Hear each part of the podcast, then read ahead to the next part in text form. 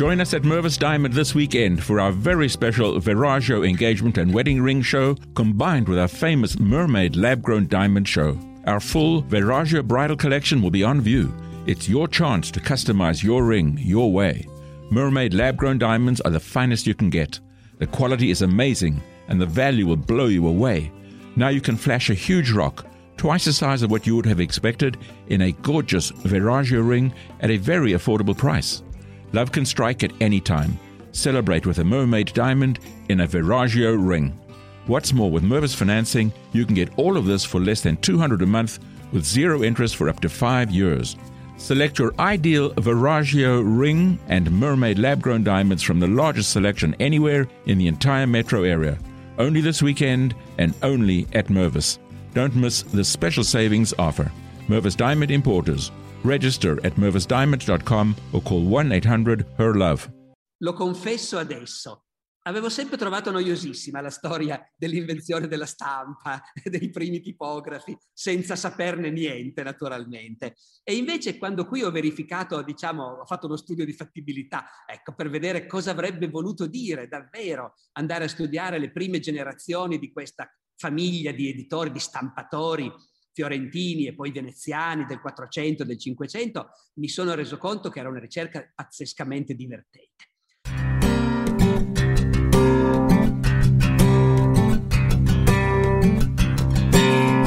Allora, buonasera a tutti, eccoci di nuovo qui per un'altra importante intervista e stasera siamo qui con il professor Alessandro Barbero. Eh, grazie mille professore per la disponibilità.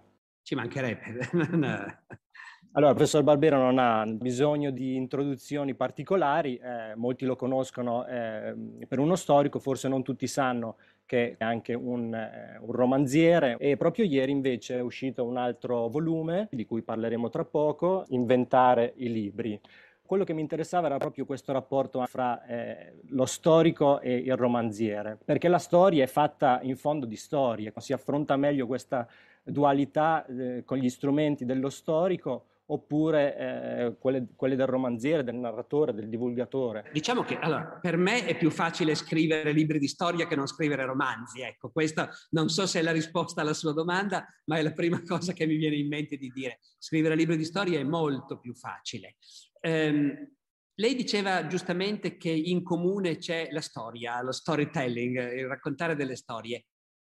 Io aggiungerei un'altra cosa, c'è la scrittura la scrittura è una parte fondamentale del lavoro dello storico, da sempre. Infatti da sempre gli storici si interrogano, quando hanno voglia di perdere tempo, sul fatto che la storia sia un'arte oppure una scienza, eh, perché ovviamente la storia non è una scienza esatta perché non si basa su esperimenti ripetibili e quindi non si basa su dimostrazioni inattaccabili, però al tempo stesso è scientifica perché, come dire, ha una serie di regole che vanno rispettate se si vuole che un lavoro sia accettabile. Eh, e quindi è, e però al tempo stesso è artistica perché consiste nello scrivere per cercare di convincere. Ecco. Lo storico a volte può dimostrare qualcosa, ma più spesso si convince che le cose sono andate in un certo modo e cerca di trascinare il suo lettore sulla stessa strada. Eh, al tempo stesso lo storico è abituato a scrivere perché ci sono sempre state anche altre forme di scrittura oltre al saggio storico vero e proprio per addetti ai lavori. Gli storici hanno sempre scritto anche opere divulgative, anche se in Italia una volta ci si lamentava che lo facevano solo gli inglesi e gli italiani non lo facevano, ma comunque diciamo nel mestiere dello storico è sempre stata contemplata anche la possibilità di scrivere per un grande pubblico. Poi gli storici hanno sempre scritto le dispense per i loro studenti, e spesso anche libri scolastici, manuali scolastici. Ora, in tutti questi casi tu devi maneggiare la scrittura e ti devi rendere conto che si può scrivere in modi molto diversi, a livelli diversi, in base al pubblico a cui ti rivolgi. E allora, in definitiva, scrivere un romanzo è, è soprattutto un altro tipo ancora di scrittura da affrontare. Dopodiché la grande differenza, che per me rende più difficile scrivere un romanzo, è che il libro di storia, certo che sei tu che lo costruisci, sei tu che decidi come organizzare gli argomenti, e anzi una delle grandi difficoltà quando si scrive un libro di storia è proprio quella che gli argomenti si sovrappongono, si mescolano ed è difficile separarli e creare un percorso pulito, diciamo così. Però se non altro sono tutte cose che sono successe davvero. Tu non devi inventare niente, mentre nel romanzo devi inventare. Certo, però professore lei ha parlato di scrittura, infatti lei ha scritto molti libri, adesso non li posso citare ma alcuni li metterò sicuramente nella, eh, nella descrizione sotto il video, eh, si è occupato di storia medievale, di storia militare, quindi ha, mh, diciamo, ha fatto monografie, prima ho citato quella di Dante, eh, posso citare quella su Costantino, Federico il Grande, Carlo Magno, le battaglie di, di Lepanto e, e, e, molte altre, però eh, diciamo la storia è anche fatta eh, dalle storie dei sommersi, di quelli che hanno, non hanno lasciato voci forti, storie individuali, milioni di storie individuali che sono spesso rivoli eh, sotterranei, fiumi carsici che spesso possono anche non affiorare mai. Um, quindi diciamo, eh, come fa lo storico ad affrontare questo tema, cioè ad avvicinarsi a quel limite oltre il quale c'è il silenzio, c'è la, la testimonianza integrale che spesso è indicibile, so, sono le storie dei, dei sommersi, come, come, insomma, eh, riprendendo il titolo di Primo Levi, Sommersi e Salvati. Ecco, come facciamo a parlare dei sommersi dal punto di vista dello storico? Dunque, eh, la premessa naturalmente è che lo storico non può parlare di tutto e noi non possiamo sapere tutto eh, anzi noi sappiamo pochissimo.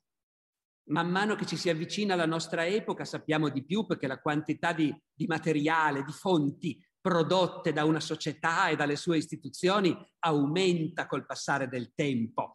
E quindi in teoria io oggi se volessi fare una cosa completamente assurda, cioè dedicare molti anni di vita a fare l'elenco di tutti i soldati italiani che erano presenti alla battaglia di Caporetto, approssimativamente lo potrei anche fare, senza illudermi della sicurezza assoluta, eh, perché poi anche quella è un'illusione, però lo potrei anche fare e non servirebbe a molto naturalmente, mentre io non conosco il nome nemmeno di un singolo legionario romano che sia morto alla battaglia di Canne eh, e non lo saprò mai. Certo. Quindi è impressionante la quantità di cose che noi non sappiamo, specialmente dell'antichità e ancora anche del Medioevo e lo storico in realtà non ne fa un dramma, perché è proprio parte integrante del nostro addestramento. Si può parlare, ecco, Wittgenstein in fondo parlava per noi, quando diceva di ciò di cui non si può parlare si deve tacere. Deve tacere. Detto sì. questo però, naturalmente, nulla di questo va inteso in senso assoluto. In generale noi conosciamo molto meglio le classi dirigenti rispetto al popolo, così come in generale conosciamo meglio gli uomini rispetto alle donne, per esempio, ecco, perché il tipo di fonti che le varie epoche ci hanno lasciato illuminano di più quelli che prendono le decisioni rispetto a quelli che le subiscono e illuminano di più chi era attivo negli spazi pubblici, gli uomini, rispetto a chi viveva la sua vita in spazi privati come le donne. Questa è una limitazione a cui è impossibile sfuggire. Però di più o di meno non vuol dire tutto o niente. Noi sappiamo in realtà tante cose anche della vita della gente comune, come sappiamo tante cose delle donne, per fortuna. Bisogna proporsi di andarle a cercare. E una differenza è, diciamo, la possibilità di acchiappare l'individuo. Mentre la storia comprende un sacco di nomi di, persona- di persone realmente vissute, nella stragrande maggioranza dei casi queste sono persone che sono state importanti al loro tempo e maschi. Ecco. Eh, ogni tanto ovviamente un colpo di fortuna ti permette di ricostruire la vita di una persona qualunque. Alcuni tra i libri più famosi eh, del nove, della storiografia del Novecento si sono basati proprio su quello. Il successo di un libro come Il formaggio e i vermi di Carlo Ginzburg, il successo di massa, diciamo, al di là del fatto che è un libro assai sofisticato e complesso, però l'idea che se, si parlava di un mugnaio, di una persona qualunque e di quello che davvero quella persona qualunque pensava e come via. Ecco, questo è stato molto importante allora, eh, nel Novecento, per fare il successo di questo libro. Quindi ogni tanto il colpo di fortuna c'è, anche a me è capitato ogni tanto di imbattermi in un documento meraviglioso in cui emerge la vicenda specifica di una persona qualunque o di una donna qualunque del Medioevo. Però al di là di questo, al di là di questo, noi possiamo, rinunciando a cogliere i singoli individui, però sapere molte cose sui gruppi umani nel loro insieme. poche, di poche donne del Medioevo io posso fare la biografia, però sul, su com'era la vita in genere delle donne del Medioevo, già soltanto le novelle del Boccaccio, per esempio, mi danno una quantità di informazioni strabiliante. Bisogna andarle a cercare e sapere costruire sulla base di quei materiali. Certo, una volta lei ha detto in un'intervista, non, non, tanto recente, le hanno chiesto cos'è la storia, lei rispose la storia è tutto, però eh, naturalmente non tutto nella storia viene registrato e quindi eh, si può dire solo eh, quello che possiamo dire. Però tra, ecco, per passare invece diciamo, a, anche al tema del, del suo più recente libro, che in fondo tocca gli argomenti di cui abbiamo parlato adesso, eh, lei è andato a pescare diciamo, i documenti che hanno eh, dato la possibilità di ricostruire la storia dell'editore Giunti, eh, partendo da molto lontano, forse in un tempo un po' indefinito, però eh, in un posto invece abbastanza preciso. Allora le dico solo una cosa e poi la lascio eh, continuare, cioè un poderuzzo, due ragazzi di periferia in un poderuzzo. Di che si tratta?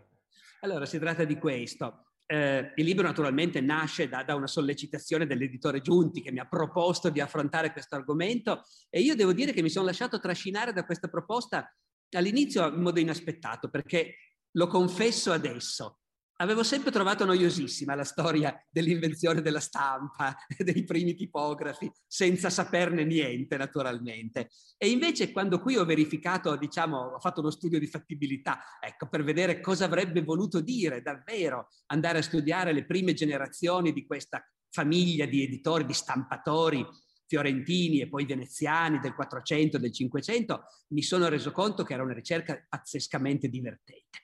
Eh, perché in realtà, appunto, ti diverti quando ci, c'è da cercare delle fonti che magari non sono proprio lì sotto gli occhi di tutti, o almeno ti diverti. No, noi medievisti facciamo quello, ecco. Per esempio, un contemporaneista può, fare, può scrivere un libro usando i giornali dell'epoca fascista, per esempio. Non è difficile trovarli, vai in biblioteca e ti leggi tutte le annate del Corriere e impari un sacco di cose sull'Italia fascista.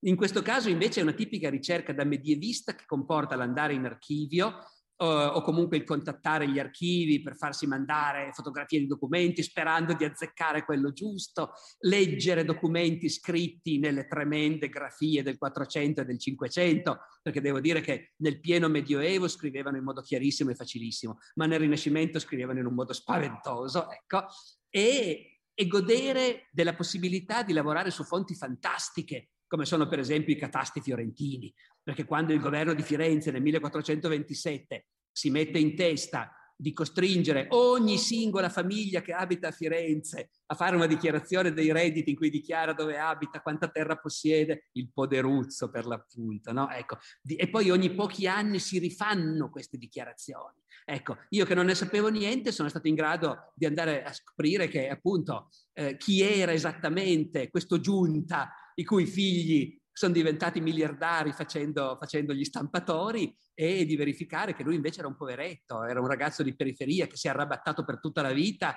ha messo su un negozietto, poi ha fatto fallimento, ha comprato casa con enorme fatica. Era, ecco, era la persona, lui, sua moglie, erano le persone qualunque di cui parlavamo prima.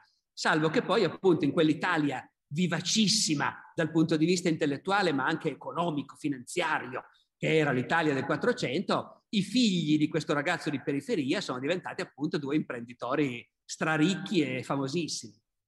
Filippo e, e, e Luca Antonio, eh, che continuano la, eh, diciamo, l'azienda di famiglia su due rami diversi, Uh, sia dal punto di vista de, diciamo, del luogo, perché uno si rimane a Firenze, mi, eh, Filippo mi pare rimane a Firenze, mentre Luca Antonio si trasferisce quasi subito eh, a Venezia e hanno anche un'agenda culturale diversa perché pubblicano libri diversi.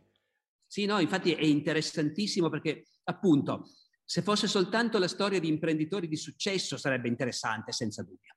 Se fosse solo una storia intellettuale dei libri che si stampavano nel Rinascimento, sarebbe interessante anche quello. Qui invece ci sono le due cose insieme. Cioè tu puoi ricostruire, a volte anno dopo anno addirittura, il progresso di un'azienda, i suoi, sue, i suoi, successi, i suoi fallimenti, i suoi investimenti, il suo bilancio.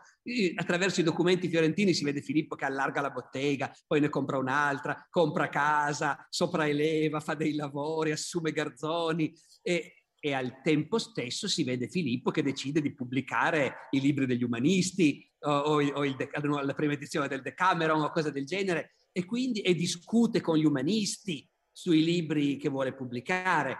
Quindi c'è questa doppia cosa, storia di imprenditori, storia di impresa eh, e, e storia intellettuale del rapporto fra gli intellettuali dell'epoca e quegli editori che gli intellettuali disprezzavano enormemente, che consideravano rozzi, grossolani, avidi, eh, con cui avevano un rapporto tremendo e questo è anche molto divertente per uno scrittore di oggi vedere com'era allora il rapporto fra lo scrittore e il suo editore. Dopodiché sì, uno degli aspetti divertenti è proprio questo vedere Filippo che non è soltanto il tipografo, il tecnico, l'uomo di mestiere, ma a un certo punto comincia a appassionarsi a quello che pubblica, comincia a pensare di essere uno che è in grado appunto di discutere con gli umanisti, di discutere con i letterati, sia lui sia poi suo figlio, eh, hanno, interloquiscono con questa gente che un po' li guarda dall'alto in basso e, e un po' però accetta anche di discutere con loro e, e fa un'attività significativa che ha un suo ruolo nella cultura fiorentina dell'inizio del Cinquecento. Dall'altra ha il fratello Luca Antonio che va a Venezia, in una città che a quell'epoca era ormai molto più ricca di Firenze e che pensa solo a fare i soldi. Non pensa a nient'altro che a questo, essenzialmente stampa libri da messa per il clero, cosa che a noi può far arricciare il naso perché ci sembra che il valore culturale sia molto basso. Il problema è che il clero era una potenza, la Chiesa era una grandissima multinazionale, straricca e strapotente, il clero aveva un bisogno enorme di strumenti di lavoro, e quindi messali, breviari, antifonari.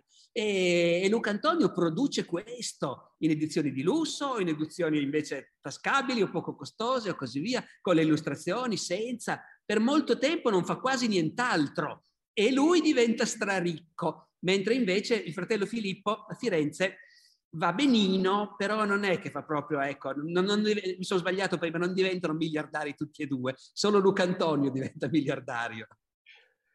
Eh, però una, ecco, una delle cose interessanti che ho trovato, di cui lei tiene nota attraverso tutto il libro e le varie vicissitudini di questa famiglia, è il fatto che a un certo punto e molto lentamente si passa dal patronimico eh, de giunta o simili eh, verso il cognome vero e proprio, che indica anche un passaggio di un certo tipo.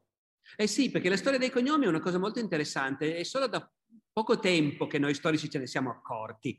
Eh, tant'è vero che gli studiosi che si occupavano dei giunti eh, un po' di tempo fa credevano che semplicemente la famiglia si chiamasse Giunti e basta e che il vecchio Giunta, il papà dei due ragazzi, si chiamasse Giunta Giunti. Invece non è affatto così, perché il punto è che i cognomi, che sono una creazione del Medioevo, prima i barbari avevano il nome e basta, naturalmente, o il nome il patronimico, ecco, Ragnacario, figlio di Fredegario, ecco. I cognomi sono un'invenzione medievale, sono soprannomi che si appiccicano ai discendenti di una persona, però non a tutti e non allo stesso modo, perché non è un processo, come dire, garantito da una qualche anagrafe di Stato, è una cosa spontanea. La gente comincia a dire a un certo punto i figli di Alighiero, i nipoti di Alighiero, sì, gli Alighieri, li conosci gli Alighieri? Sì, sì, abitava davanti alla Torre della Castagna, quello là, come già quello là degli Alighieri, Dante, ecco sì, gli Alighieri. Però invece, se non fosse che gli Alighieri contavano qualcosa in città e che parecchia gente nel quartiere li conosceva, eh, non li avrebbero chiamati così. La gente normale a Firenze, e con i nostri giunti siamo a Firenze, la gente normale era conosciuta col nome di battesimo e il nome del babbo, e basta. Solo le famiglie che contavano avevano un soprannome e quindi un cognome uguale di, famiglia, di padre in figlio. E lì a me questa cosa ha sempre divertito molto, perché fra l'altro è curioso che a Firenze, che era al vertice della civiltà italiana dell'epoca, la maggior parte della gente non aveva il cognome, mentre in una regione periferica come il mio Piemonte Già nel 200 i cognomi erano diffusissimi, per esempio, ma perché in realtà erano un segno di arretratezza questi cognomi. Quando i contadini avevano dei contratti d'affitto eterni, perpetui, di padre in figlio, fissi, bloccati, quindi una società poco mobile, e allora era necessario che ogni famiglia avesse il suo cognome. Mentre in una città come Firenze, piena di gente nuova, di immigrati, di gente che andava e veniva, del cognome non importava niente a nessuno, tranne appunto per le famiglie importanti. Allora lì il bello è che Giunta eh, si chiama Giunta, certo, e poi col nome del padre, basta. E i suoi figli sono i figli di Giunta, e quindi Filippo di Giunta. Eh, però, siccome probabilmente anche loro sono consapevoli che avere un cognome è uno status symbol nella loro Firenze, ecco che allora quando può Filippo comincia a far credere che lui non è Filippo di Giunta, ma è Filippo Giunti. Eh, e se la gente accetta, è fatta, perché la gente comincia a dire i giunti. E chi sono i giunti? Sì, gli stampatori, il presente. Eh, ah certo, certo, i giunti. È fatta. A quel punto hai il cognome. Del resto, eh, diciamo, questa ambizione era ben fondata perché subito dopo la prima generazione di Filippo e Luca Antonio, che poi vive, mi sembra, più a lungo, c'è la seconda generazione che porta, eh, diciamo, la compagnia a una internazionalizzazione, per cui troviamo Giovanni in Spagna, Giacomo, eh, Jacopo a Roma, eh, ora non ricordo Giuntino. Lione, eh, certo. sì, sì, sì. Eh, quindi c'è questa, questa, fase portata avanti dalla, terza, dalla seconda generazione di stampatori che poi non erano mai eh, editori, che poi erano anche stampatori, cartai, eh, eccetera, è vero? Sì, sì, no, perché poi loro... Allora, intanto è bellissimo perché a Firenze le corporazioni raggruppavano quelli che si occupavano più o meno delle stesse cose e ehm, esisteva una corporazione che è quella a cui era iscritto anche Dante a suo tempo, ma Dante si era iscritto solo perché era obbligatorio per fare politica, quindi era come prendere una tessera di partito in sostanza. Però quelli che davvero lavoravano, avevano davvero un commercio, esisteva una corporazione che si chiamava dei medici speziali e cartai, eh, no, e merciai, mi scusi, merciai. Eh, perché in realtà appunto i medici erano pochissimi, non potevano fare una corporazione soltanto da loro, quindi anche gli speziali che vendevano le medicine. Però gli speziali vendevano anche i coloranti, quindi anche i pittori si iscrivevano. St- Poi gli speziali vendevano anche ferramenta. E allora un altro che vendeva ferramenta ma non spezie, un merciaio, faceva parte della stessa corporazione. E quelli che si occupavano di carta e di pergamena, che fino a quell'epoca la pergamena era più importante della carta come supporto per scrivere, ma dal 300 in poi invece la carta sorpassa la pergamena perché costa molto meno, allora anche quelli sono un tipo specifico di merciai, ci sono i merciai specializzati in ferramenta, ci sono quelli specializzati in pergamena e carta e fanno tutti parte della stessa corporazione. Dopodiché, se sei specializzato in pergamena e carta, che sia una risma di carta bianca o che sia un libro, non cambia niente, sempre carta è. Quindi sia quello che smercia la carta bianca per chi ne ha bisogno, sia il venditore di libri sono nella stessa categoria merceologica, la carta e di conseguenza anche quando nasce la stampa gli stampatori fanno parte di quella corporazione lì. Eh, che ci sia scritto qualcosa sopra o no, dal punto di vista dell'autorità non cambia niente. Allora andiamo, andiamo, verso la conclusione. Un'altra cosa che mi aveva colpito molto è il fatto che tutti i rami della famiglia giunti si specializzano, per cui prima abbiamo detto appunto che Luca Antonio si occupa di libri religiosi, a Firenze si occupano maggiormente invece di libri appunto che pubblicano classici greci e latini, però Giacopo, eh, Jacopo a Roma per esempio pubblica, mi sembra, Ehm, eh, spartiti mu- musicali, mentre, ah. eh, ecco, quindi c'è una specializzazione oltre che un'internazionalizzazione diciamo, del, del lavoro. Sì, la specializzazione di per sé non era una delle regole dell'epoca, devo dire. Eh. Um, all'epoca chiunque fosse nel commercio eh, coglieva l'occasione quando capitava. Ecco, non c'era nessuno che diceva no, no, io di quella cosa lì non me ne occupo perché non è il mio ramo. Poi tutti potevano avere una specializzazione maggiore per l'appunto, ma tendenzialmente l'idea era quella di un'economia dove appunto non lasciavi passare nessuna occasione. E proprio per quello è interessante vedere che invece appunto i singoli giunti individuano a volte dei mercati diversi. Però non è sempre così. Eh? Noi abbiamo l'inventario, per esempio, mi pare della bottega di Salamanca del ramo spagnolo e dentro c'è di tutto, di tutto, di tutto classici, la letteratura moderna, eh, ogni sorta di cose. Cioè, in generale, appunto, questi che si specializzano sono, non sono la norma, sono piuttosto quelli che per qualche motivo loro hanno individuato. Filippo si specializza nei classici proprio perché lui a un certo punto gli prende il trip di essere un intellettuale e, e, di trasformare la sua bottega in un luogo dove vengono gli umanisti a discutere. Anche se c'era una competizione forte col figlio Bernardo, con Filippo, perché credeva di essere forse meglio di lui in, nel tenere questi rapporti con i vari umanisti. È eh, nelle storie delle aziende il momento del trapasso generazionale è, è, è spesso un momento drammatico. Eh?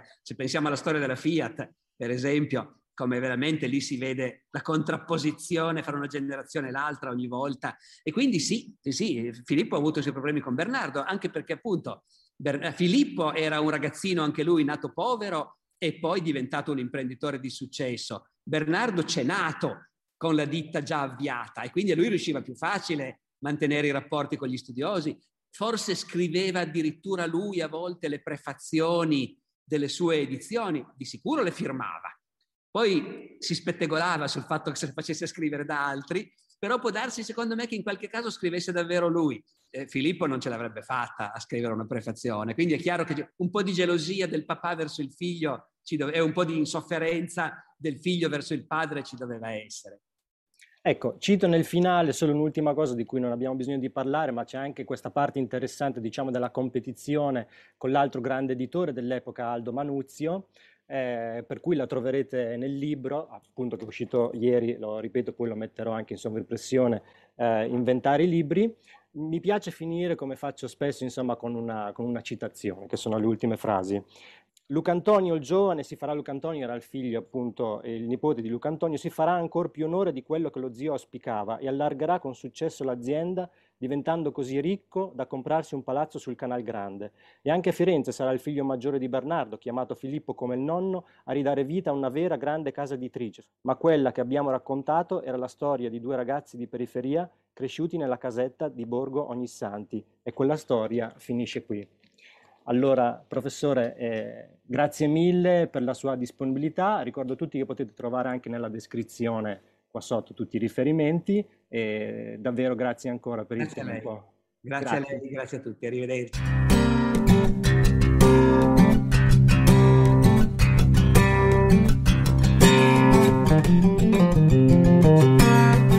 Join us at Mervis Diamond this weekend for our very special Viraggio engagement and wedding ring show combined with our famous mermaid lab grown diamond show. Our full Viraggio bridal collection will be on view. It's your chance to customize your ring your way. Mermaid lab grown diamonds are the finest you can get. The quality is amazing and the value will blow you away. Now you can flash a huge rock, twice the size of what you would have expected, in a gorgeous Viraggio ring at a very affordable price. Love can strike at any time. Celebrate with a mermaid diamond in a Viraggio ring. What's more, with Mervis financing, you can get all of this for less than 200 a month with zero interest for up to five years. Select your ideal Viraggio ring and mermaid lab grown diamonds from the largest selection anywhere in the entire metro area. Only this weekend and only at Mervis. Don't miss this special savings offer. Mervis Diamond Importers. Register at mervisdiamond.com or call 1 800 HER LOVE. 2,500 feet! Time to pull our chutes! 25? Did you hear you could save up to 25% off grocery store prices at BJ's Wholesale Club? Did you say save up to 25% at BJ's? Yeah, save up to 25% at BJ's! Whoa! That's like saving up to one fourth That's gonna leave a mark. BJ's. Absurdly simple savings. Shop today. Not a member? Go to bjs.com slash simple savings.